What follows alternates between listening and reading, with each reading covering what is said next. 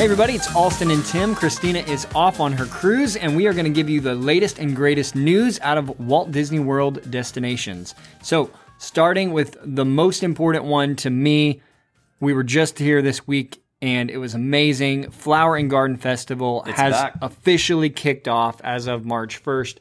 Uh, go if you want to see the topiaries. They're as gorgeous as it ever. Uh, we were there yesterday and just the weather was perfect. Um, just that cool breeze in the morning. I got to give a special shout out to the play area right next to Guardians of the Galaxy. Oh, yeah. Had a nice uh, refresh. Mm-hmm. It's sponsored by Off, the bug spray company. Okay. So they're looking good. Uh, they got a nice new orange shaded picnic area. Perfect. Kind of looks like the Tennessee Volunteers took over that little playground.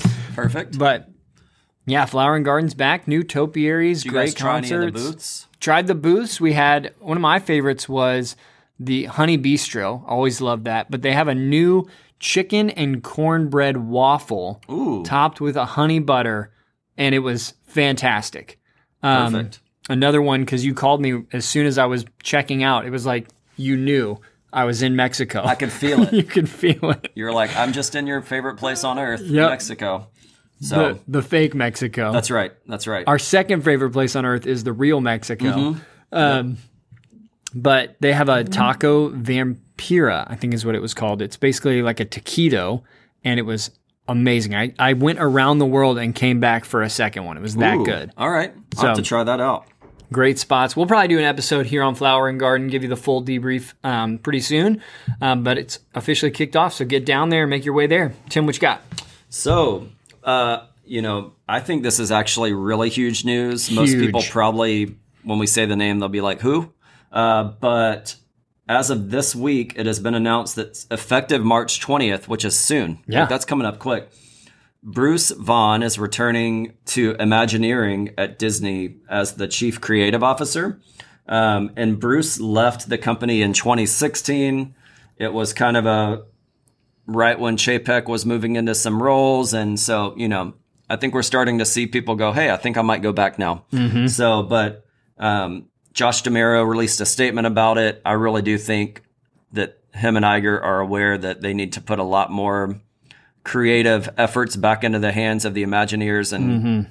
get the band together, mm-hmm. for lack of a better term. So I'm super pumped about it. Yeah, and I'd read somewhere, I think it was WDW News Today. I think he left because they said they didn't want a creative at the helm of Imagineering, and you know people would go like, "That is the dumbest. That doesn't make any sense." Right. But it it happens constantly at Walt Disney, and in the history of Disney as a company, they always have this ebb and flow between the financials and the creatives. And- Absolutely. and it happens with every era. It happened with Eisner.